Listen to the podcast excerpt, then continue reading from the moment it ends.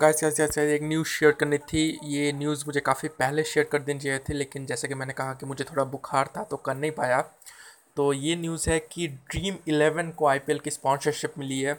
मतलब अब से ड्रीम इलेवन जब आईपीएल स्टार्ट होगा उन्नीस सेप्टेम्बर से तो ड्रीम इलेवन आईपीएल को स्पॉन्सर करेगा।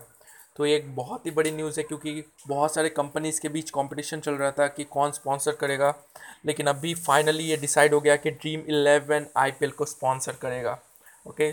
सो ये न्यूज़ थी, ये न्यूज़ आपको देनी थी तो एक पॉडकास्ट एपिसोड बनाने का सोचा। तो बस इतना ही था इस पॉडकास्ट एपिसोड में। आपसे मुलाकात होगी नेक्स्ट पॉडकास्ट एपिसोड